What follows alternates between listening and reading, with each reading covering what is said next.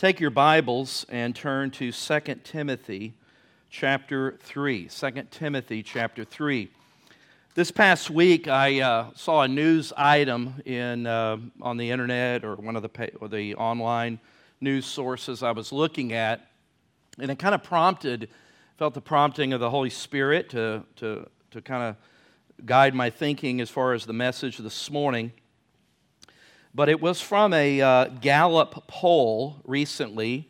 Uh, you know, the Gallup organization, they and others do polls and give evaluations and tests of the moods and different opinions of the country and where we're at, not just politics, but uh, behaviors, all sorts of things. And this was a Gallup poll concerning uh, Americans' attitude concerning the Bible.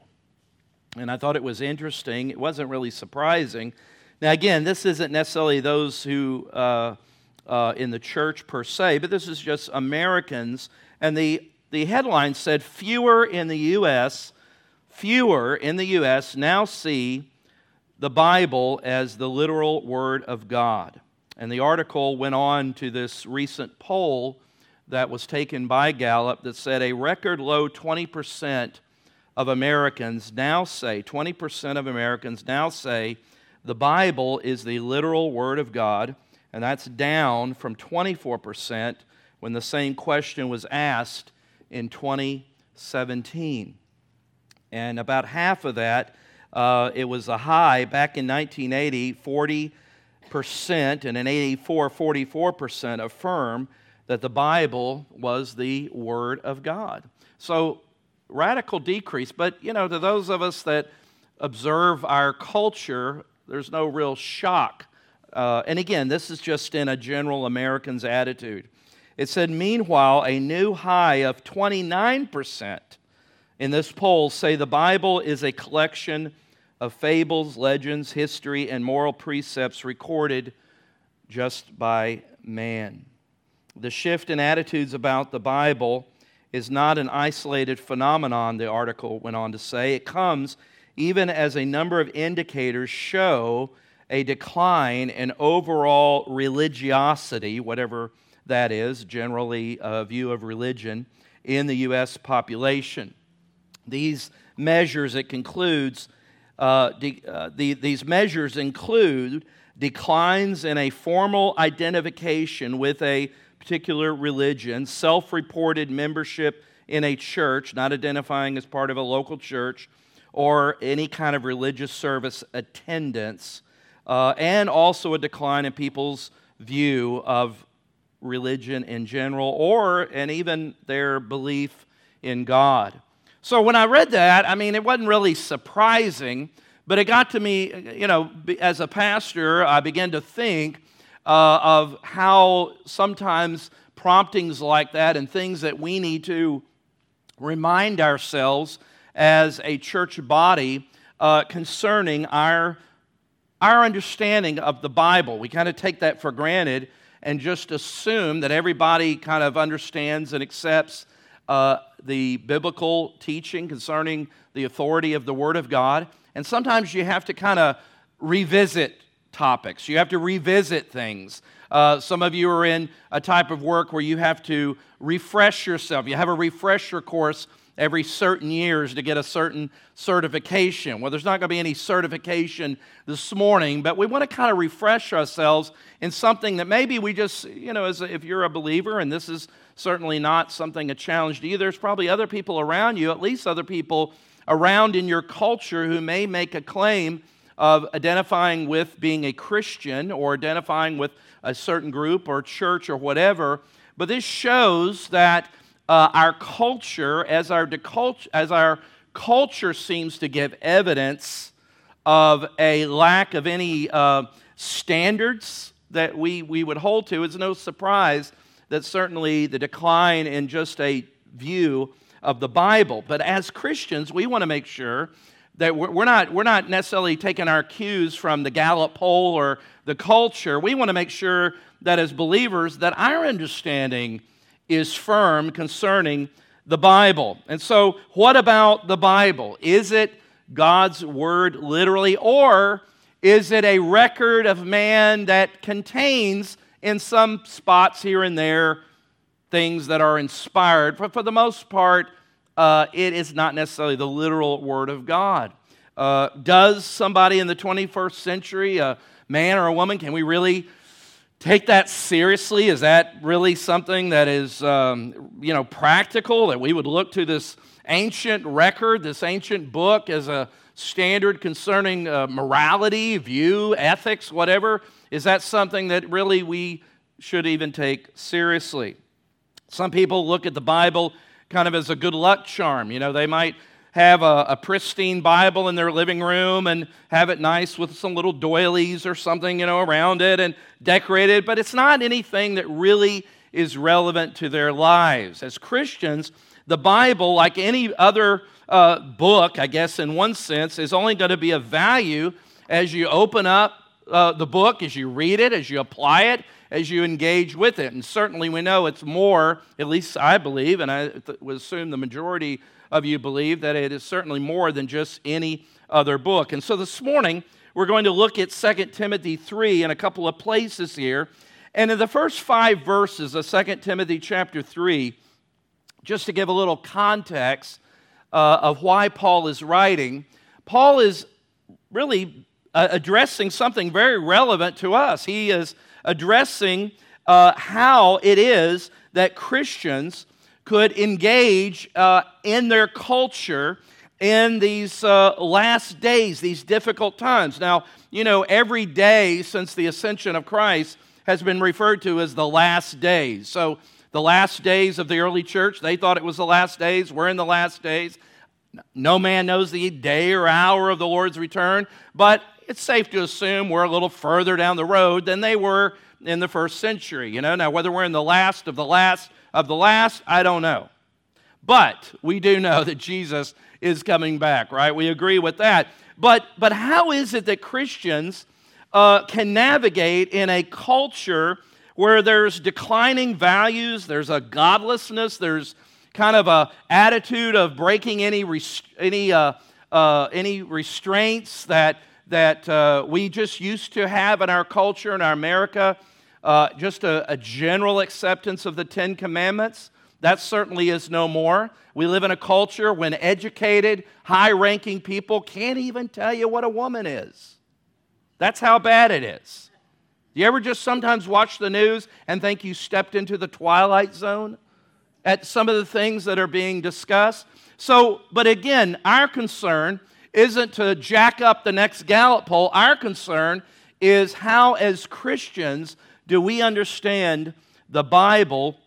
How do we understand the Word of God and our, our acceptance and our belief in what the Bible is? And as I mentioned in the first five verses of uh, 2 Timothy chapter 3, you see how Paul, in context, is addressing uh, his son in the faith, Timothy, and of course, his letters were circulated uh, to re- be read in other churches, how they are to navigate living in hostile times. And he writes this, 2 Timothy chapter 3, verse 1. He writes, But understand this, that in the last days there will come times of difficulty.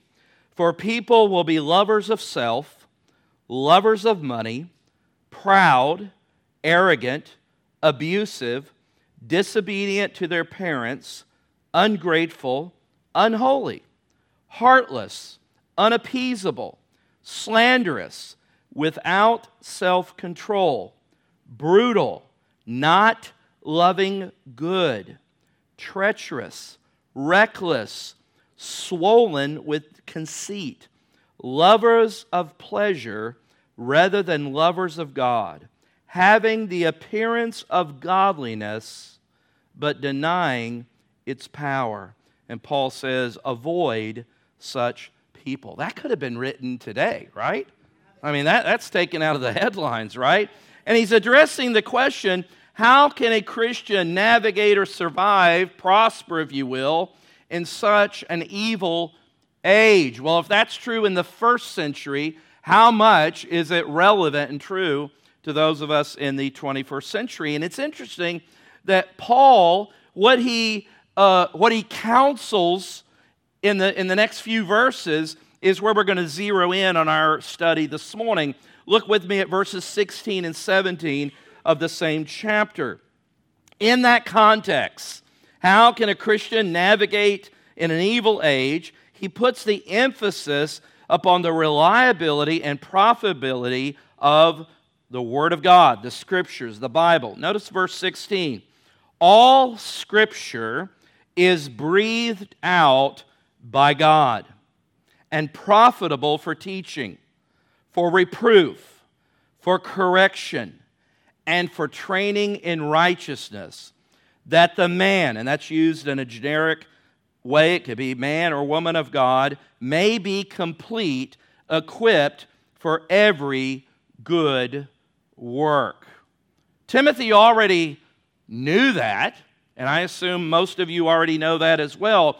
But what Paul wanted to do is he wanted to underline it, underscore it. He wanted to burn it into his heart and into his mind, the conviction. And so revisit this truth. Don't just, we're, we don't just assume that everybody understands what uh, is taught when we talk about the Bible as the Word of God, as the literal Word of God.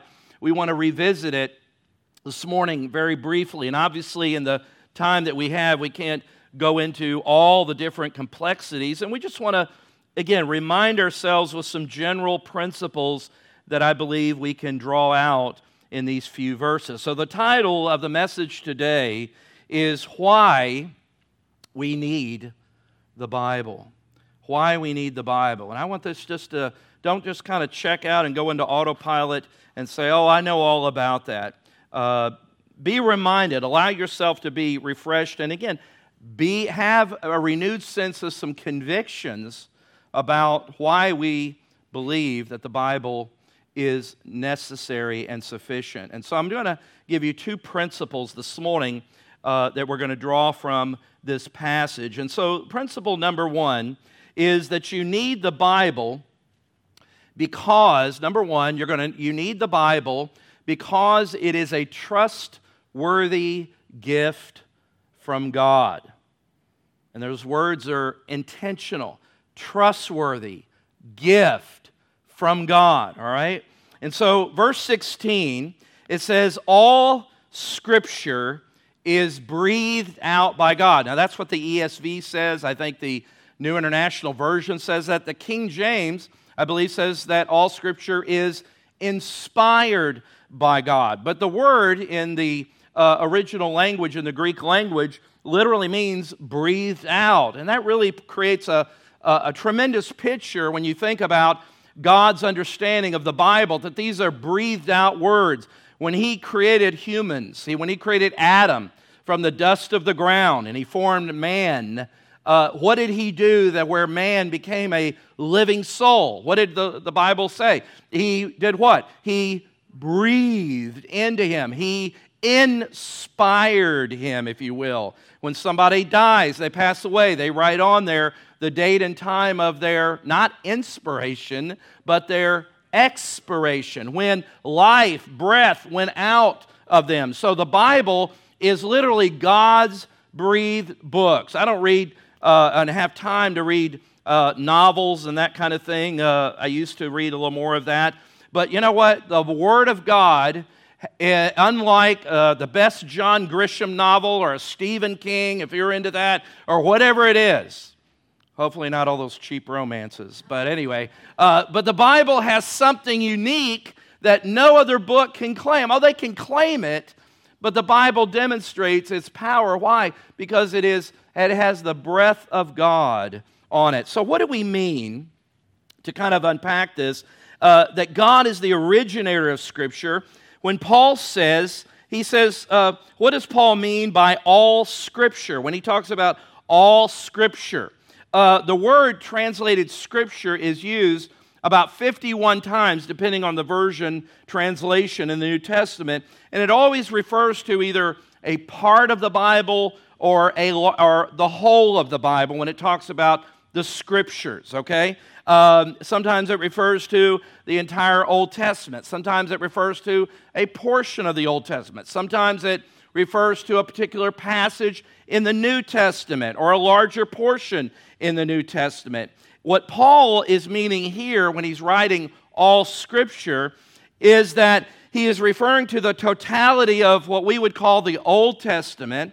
And up to when Paul was writing this, the apostolic, what we would call books or letters, written and authenticated or authored by the apostles, had the authority that were recognized as the Word of God. So when Paul wrote his apostolic here to 1 Timothy or 2 Timothy, he's writing to his son in the faith, the Apostle Paul is writing with the full weight and authority as an apostle called from God. Many scriptures we can look at that, but time wouldn't allow us to do it sufficiently, so I only give you one scripture as an example, and that is in 1 Corinthians chapter 2, verse 13. Just as an example, 2 Timothy chapter 2, verse 13, Paul said, And we impart this, what he's writing to the church at Corinth, and we impart this in words, notice what he says,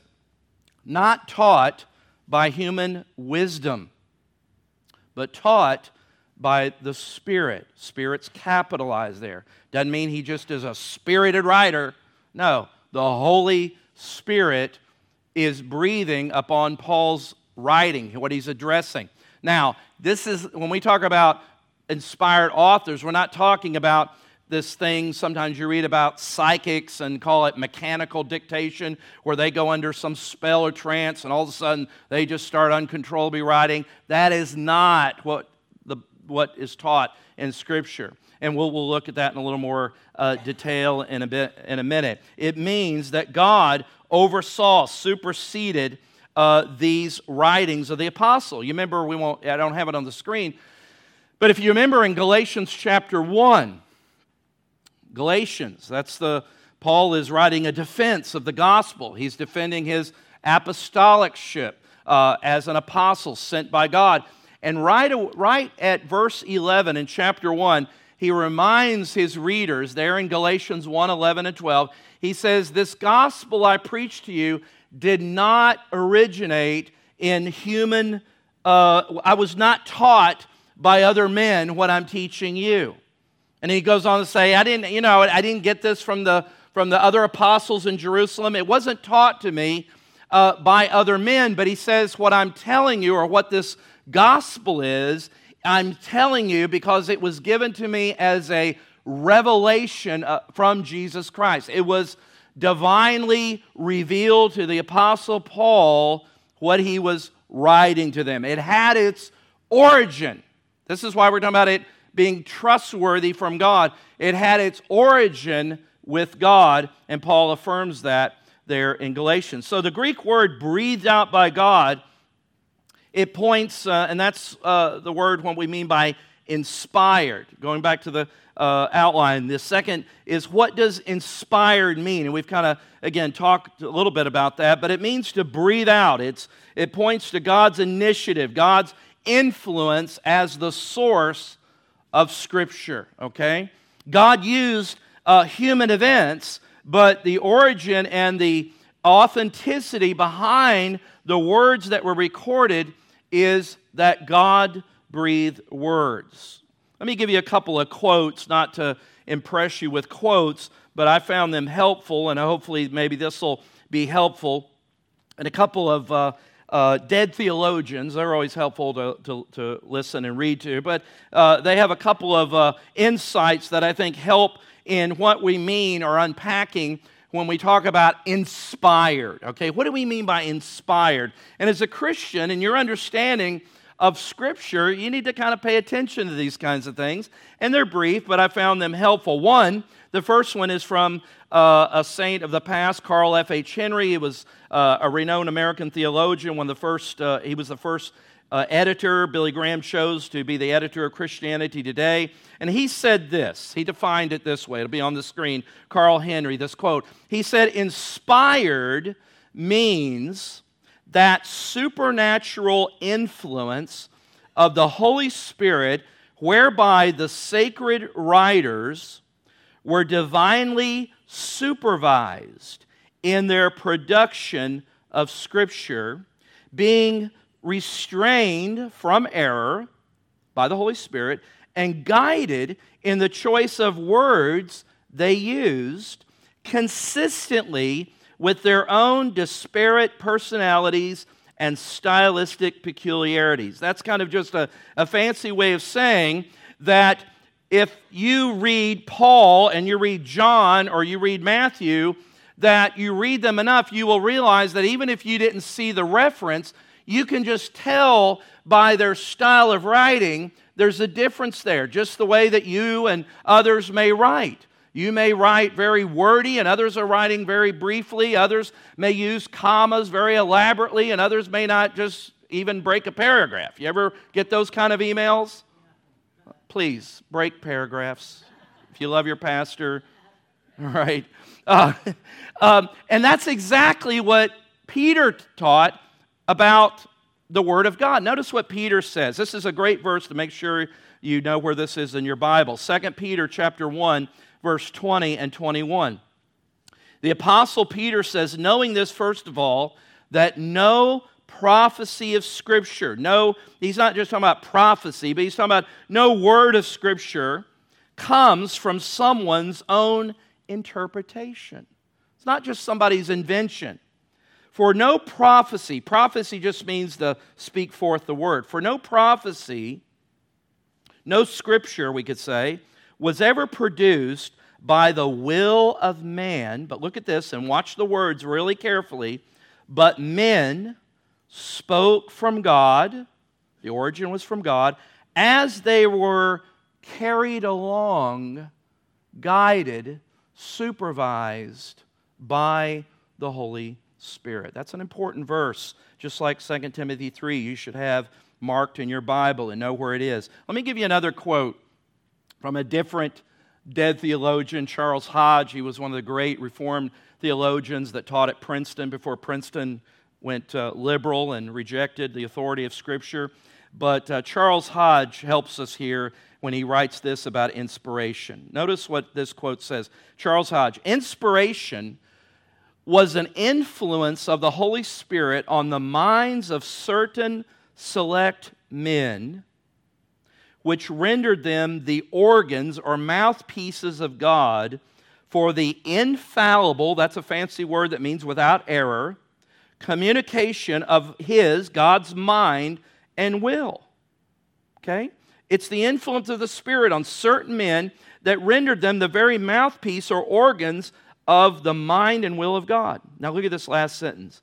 They were, in such a sense, the organs or mouthpiece of God. Now, look at this last statement that what they said, God said. You see, that's why we take seriously the Word of God and why we believe and see how the Bible is a trustworthy gift of God. The Scriptures find their origin in God. The bottom line is that the scriptures are as reliable and trustworthy as God is. Is God trustworthy? Amen. Is God reliable? Then why are, would we ever doubt the words of God as being anything less than reliable and trustworthy? Now, you know, and I know, the Bible has always had its critics and, and skeptics and that want to question uh, certainly you know fairy tales and books and those type of things and uh, and you know I, I, just find that a lot of what i believe a lot of the attack upon the authority of scripture is really an attack upon what the word of god does to a person one of the things that the word of god does is its job is that it convicts of sin. It lets you know what is righteous and what is unrighteous. It knows what is acceptable before God and what is unacceptable before God. And so, man's nature, as fallen and depraved, casts off restraints and by nature, if you remember Romans 1, rejects authority, rejects any constraints, suppresses the truth, Romans 1 says. And so, why not attack and say, well, it's just a bunch of myth and what it has to say about whatever, again, that doesn't fit my lifestyle or my inclination. Therefore, I'm just going to reject it because you can't trust it. Who knows where who the authors are, and it's just fables and fairy tales. And so we understand kind of that attack in that way, and there's answers and people that are very adequate in addressing those things.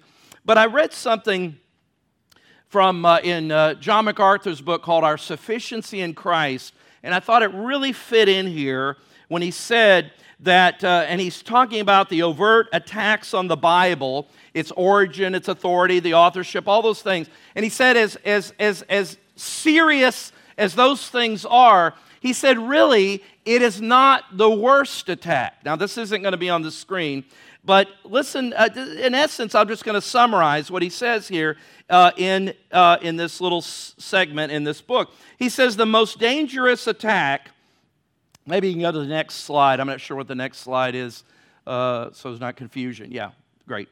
He says, he says, rather than the most serious or dangerous attack at being the uh, critics and doubters of Scripture, he said the most dangerous attack, in his opinion, is the subtle undermining which comes from those who say they believe in the Bible, when in reality, they deny it as sufficient for their life. Do you see what he's saying?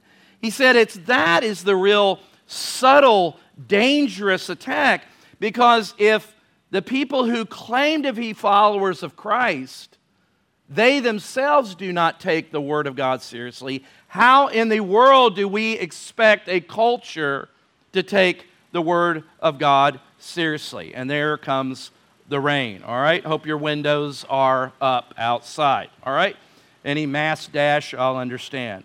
You remember what James says in James 1:22? He says, "But prove yourselves to be doers of the word, not merely hearers." We have a lot of people that are spectators, that, that the things of God, the word of God, uh, they're just spectators, sports. They're, you know, if you were in school, you know, you can audit a course or you could take it for credit. We've got a lot of Christian auditors.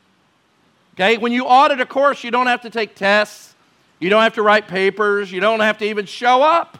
You're just auditing, you're just there, you know, because you're kind of interested in whatever it is. Don't be an auditor at church. Now, again, when I say take it for credit, take it where it's meaningful and it's serious into your life. Not just somewhere flitters in, flitters out, but the Word of God is a vital part of your life. The psalmist says in Psalm 1, verse 1 and 2 How blessed is the man who does not walk in the counsel of the wicked, nor stand in the path of sinners, nor sit in the seat of scoffers. But his delight, her delight, is in the law of the Lord, the word of the Lord, and in his law he meditates day and night. The Bible says that person is a blessed person. So, the Bible, we need the Bible because not only is it a trustworthy gift from God, but there's a second principle in this passage this morning. Not only is it a trustworthy gift from God, but you need the Bible because it is a transforming guide for life. It is a transforming guide for life. Not only is it trustworthy, but because it is trustworthy, it, the Word of God, the Bible, is a transforming God guide for life. Imagine God saving us, changing our lives, uh, putting us on a new path, and just saying, okay, you're on your own, figure it out. He didn't do that. He's given us His Word as a guide. How do we know God? We know God because His Word reveals God's character. How do we know what pleases God? Because God's Word reveals His character. That's how we understand it. And it's, and it's principles of life. It might not tell you what detergent to buy, it might not tell you to, what kind of car to buy, but it will give you principles of just about anything that you and I may encounter in life. The Word of God will address that. And so, the scripture, how does the Bible transform? And in verses 17, 16, and 17, we see several of these that we want to make note of. How does the Bible transform? First of all, the Bible is useful for teaching God's truth, all right? For teaching God's truth. How does the Bible transform us? Well, it's the Bible, it's the Word of God that is the source of God's truth. It doesn't matter if only 20% of the culture accept it as the Word of God. We're not interested. We don't, we don't get our faith by polls, right? No, we're guided because the Bible, unlike politicians and culture and laws that change up and down, the Bible is consistent in reflecting the will of God. So it's the Bible, if its origin and reliability is rooted in the very character of God, that's why uh, Paul says it is useful for teaching God's truth. Jesus said in John 17 17, Your word is truth. It conveys, the Bible contains God's wisdom concerning the great questions of life that we all have at some point. Is there a God? What is he like?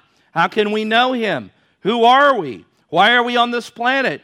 Uh, why is there death and suffering? What lies beyond the grave? What does the future hold? How do I know right from wrong? The Word of God gives us truth. Truth not based upon Gallup polls, but it also gives us principles and precepts for the very practical things of living, the real, the real nuts and bolts minutia of daily practical life that we grapple with daily. How do I relate to my wife or my husband? How do I relate to others and have relationships? How do I raise my children? How do I manage my money? How do I conduct ethically my business that glorifies God? How do I make wise decisions? How should I think about the news and certain events and certain uh, political ideas? How do I think about this? How do I control my emotions, such as anger, depression, anxiety, impulsiveness? How do I overcome uh, temptation? The Bible gives us a guide. Why? Because the Bible is, is necessary because it, the Word of God, the God breathed Word, is transforming. It changes us because it is a source for teaching us the truth of the word of the will of God. You know, when you get a piece of equipment, buy a new computer or buy something new or a car, or whatever, it comes with a little book called Owner's Manual, right? Well, this is God, this is the owner's manual. We are created by God. This is the operating manual. And don't don't just say, "Well, I know what those guys said, you know, in Detroit or whatever, you know, or you know, I know, you know, that Apple, you know, they don't know what they're doing, those Microsoft people. I know what I, am doing. I'm just going to get in there. I'm going to start tearing this thing apart, or I'm going to start loading it with this program, whatever. And guess what? You take something you paid a lot of money for, and because you didn't have the wisdom to look at the owner's manual, to, to read and understand how you can make the most value out of this huge investment, you just destroyed it. God has given us an owner's manual that we can guide our life. We have, thankfully, we, when we travel, most of us use our little GPS on our phones, right? and it takes us down some winding roads when we could have just turned a corner and been there, you know. It, you ever done that? Right? You ever done that? And but you know, this is God's GPS. Someone said it's God's positioning system. You want to know what the God's positioning system is? Well, you can just pull up God's GPS and find out what God has to say on an issue that you're needing in your life. We go to the Word of God. You need to, that's why it's important if it's going to be profitable for teaching, implies if it's profitable for teaching, it means that you've got to be a student of the Word of God. You've got to study the Word of God. That takes work, takes energy. It takes cutting off uh, uh, maybe things that you binge watch, you know, and there's times in which I've done that. And there's nothing, don't get into a guilt trip, all right? All right, we're not here to do that. But, but my point is, is that we should always be moving where we desire more and more time to know God and know God through His Word and to study it, to read it, to read good books about the Bible. You know, the Bible's always primary, but read good books that are going to help you understand the Bible. Be faithful and consistent in coming to church where we here's a news flash, we teach the Bible. You know, I'm always amazed when people just say, Oh, I don't understand the Bible. Oh, I want to learn. Well, come to church. Bring your Bible. I see some of you writing notes. You know, be engaged. That's how you do it. This is free. I've done all the work for you. You just, you just learn, right? That's a great benefit. Go to a, a class, a small group. In other words, you need it. You need to be taught by faithful people that believe that this is the word of the Lord. So, not only is it profitable and transforming for teaching, but another thing we learn here is the Bible is useful for confronting our sin. The word reproof there means to convince or expose. Reproof means to convince or expose. The Greek word uh, is used to, ref- is like you're going to refute an opponent. You're going to refute an opponent. It, it comes from use in the legal domain where a lawyer convinced the judge, the word in its origin, the word reproof. Um, yes, I want to make sure the ESV had reproof there again. Uh, the word reproof was uh, in its origin of the Greek word was a lawyer who was convincing the judge or jury, if you will, as to specific wrongs of his opponent's case. It is to prove something uh, without doubt, to confront it in such a way that there's no question that the issue is right or the issue is wrong. So think about that in relationship and how the Bible is using it for reproof. The Bible has the power to expose sin, and if I'm submitted to God and His Word, I'm allowing the Word of God to reproof my life, to, to convince me, to convict me, to show where I'm wrong. Are you ever wrong? Yeah. Am I ever wrong? Yeah. Oh, you're such a saint. But I need the Word of God, especially those heart issues. See, it's the heart issues. It's not just being good behavior, it's the heart issues that God sees. Allowing God to, how's He going to do that? Is He going to guilt, guilt me into it? No. He's going to use the Spirit and the Word to re- bring reproof into my life and bring necessary transformation. There's a third aspect of how the Bible is a transforming guide to life is that Scripture is useful for correction. For correction. Little similar like reproof. The word doesn't just point us what is wrong and leave us there. I don't have it on the screen, but 1 John 1 9, that if we confess our sins, He is faithful and just to forgive us of our sins and to cleanse us from all unrighteousness. So the Word of God doesn't just bring correction, but it tells us how to get back on the right path. Some of you are not on the right path this morning. Well, the Word of God helps you to say, God, help me to get back on the right path in right relationship in, in my fellowship with you. The Word of God brings correction. None of us by nature like correction. You remember the writer of Hebrews in chapter 12 talks about how even the discipline that God brings, uh, like human discipline of a parent, is not pleasant. This is going to hurt me more than it's going to hurt you. Nobody bought that. Nobody believed that. It's just a big lie, right? But correction of a godly parent, just the way it models after God, isn't just to punish, it is to bring restoration, correct wrong behavior in order to get on a right path. That's how God works, and that's how a godly parent should work when they're working and disciplining with their child. So, teaching, confronting uh, uh, sin, bringing correction. And there's a fourth is that Scripture, and these all kind of hinge together, is useful for training in righteousness training in righteousness. Once we're on the path, the Bible helps us to know how we make progress. It gives us, it gives us warning signs of what to avoid. Here's some red lights. You know, we have red lights at the corner of streets. Now, we live in Lakeland, so we know that's kind of a suggestion to some people.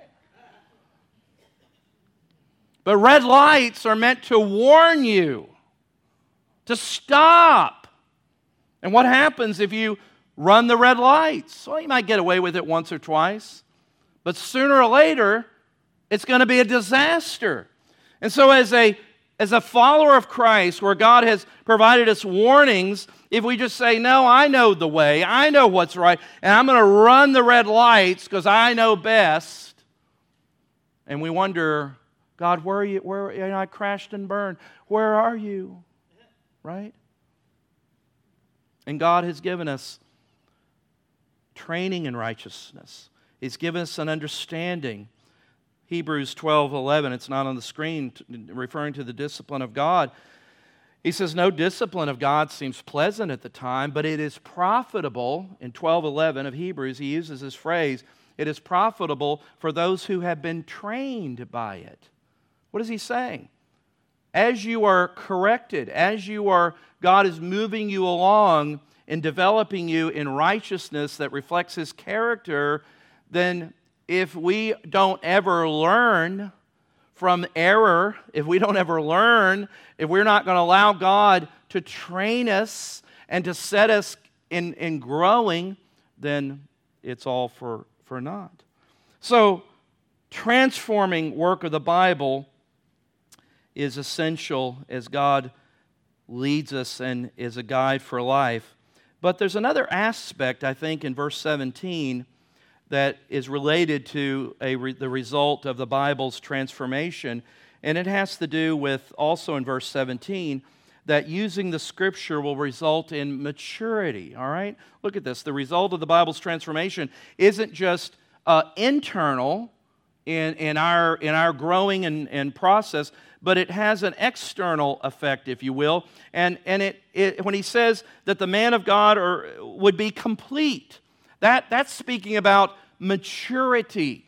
Maturity. In our study on Wednesdays about Hebrews, that was a theme all the way woven through Hebrews that he was wanting, the writer of Hebrews was wanting his audience to be mature. What's another way to say mature? Grow up. Grow up. You know, you mean you're 50 years old and you're still, do, you know, I mean, you know, grow up. Well, as Christians, we need to mature. Mature is the goal. Paul made, made mention in Ephesians 4 13. He said, Until we all attain to the unity of faith and the knowledge of the Son of God to mature, these aren't on the screen, to mature manhood in other words, until Jesus returns, we are all moving forward in a unity of the faith and the knowledge of the Son of God to a mature manhood, to growing up, to growing up in godliness, the measure of Christ. Paul said in 1 Corinthians 14 20, he said, Brothers, do not be children in your thinking. He said, Be children or infants in evil, but in your thinking be mature.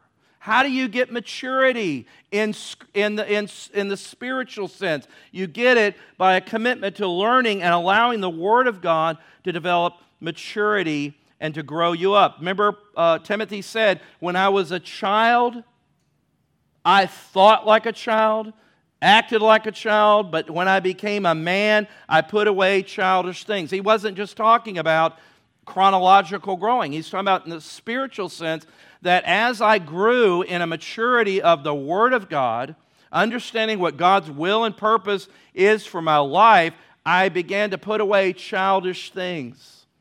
There's some Christians that still, still act like children in their behavior. And if you remember, those of you who are here on uh, Wednesday in Hebrews, remember around at the uh, end of chapter 5 or 4, Paul, uh, the writer of Hebrews, says, You know, there's so many things I want to I wanna tell you, but you can't handle it because you're so immature. You, you should be eating the meat of the word by now, but you still need milk. What's the problem he was addressing? He was addressing their immaturity. The reason that they were ready to abandon Christ is because they had such a deep rooted immaturity. They, could, they were never growing in their faith. That's the writer of Hebrews. And so Paul would say in Colossians 3 2, he says, Set your mind on things above, not on things of the earth. What are we to do? We are set our mind on things above. The Word of God helps us to set our minds on things above, not on things of the earth. We are to be committed to God's truth because it's God's truth that brings the maturity. But not only does it bring maturity, but the transformation of the Word of God, the result of the Bible's transformation, also results in serving God. He says that the man of God would be equipped for every good work. Equipped. Why do we need equipment? We need equipment because there's assignments. If you're getting ready to, my son's a firefighter. And when I go out there, he always likes to take me to one of the stations and show me the massive equipment that's on some of those trucks and the, the equipment that he has to wear and carry. Why? Because they're not just going in in flip flops and a t shirt and shorts. You will die, you will burn up. You need the right equipment to address the crises. What does the Word of God do for the believer? It equips you. But also, it equips you because, again, God has not just saved us to have us sit in church and wait for the sweet by and by, sit on our blessed assurance for the rest of our life, right? What is he, why has he saved us? Because God has uniquely chosen us, the Bible says, before the foundation of the earth. God has saved us, gifted us with very unique and specific gifts for his kingdom and for the advancement of the gospel on the earth. But he hasn't just left us trying to, you know, hey, can I borrow your screwdriver? Hey, can I borrow your hand? You know, you're kind of like this ragtag army out there with homemade bows and arrows, you know, whatever. No, God has equipped you with the best. Ephesians 1 says that every, every spiritual blessing has been given to us in Christ. And so God has equipped us. So, what is the Word of God? Why do we need the Bible? Because it's the Bible that brings the equipping that is part of the transformation as our guide for life, maturing, growing up, serving, being equipped to serve Christ and his kingdom and fulfill the Great Commission. You may have heard this story before, but I haven't read it in a while. But there's a man, a story of a man who was in prison and was in need of some money. But he wrote his mother and asked her to send $500 immediately. And soon after, he got a package in the mail, opened the package, and it was a Bible. And on top of the Bible, there was a letter that said, Son, I love you. Pray and read your Bible. Well, the guy, the son, was really ticked off. He got on the phone and called his mother and said, Mama, I appreciate the Bible, but what I, write, I need right now is $500. And she told him over the phone, Son, pray and read your Bible. He got more ticked off and hung up the phone on his mother. Then he wrote a letter Mother, I know you believe in God, and that's the problem with you Christians. You're so heavenly minded that you, you don't know how to function in the real world. When I need $500, I don't need a Bible. I need a check. I, I, five greenbacks. If I needed money, if I need money, don't send me a Bible and tell me to pray. And he got a letter back from his mother and said, Son, pray and read your Bible. He was so irritated, his mother, that for the six months he was in jail, that Bible stayed on the little shelf in his cell. And after a long while, he finally got out. And his mother, like most moms, was there to meet him. But he was so mad. He couldn't even hardly even talk to his mother. He said, Mom, you let me down. I needed you as my mother, and you let me down. And she says, What do you mean, son? I wrote you. I called you. I begged you for $500, and every time you gave me the same old line pray and read your Bible. Well, son, did you pray and read your Bible? Yeah, I prayed and I read my Bible, but I'm still broke now as I was when you told me the first time to pray and read your Bible.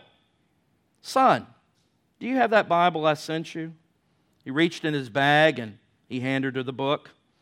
He said, Son, or she said, Son, let me ask you one more time. Did you pray and did you read your Bible? Yes, Mama. I told you. I prayed and I read my Bible.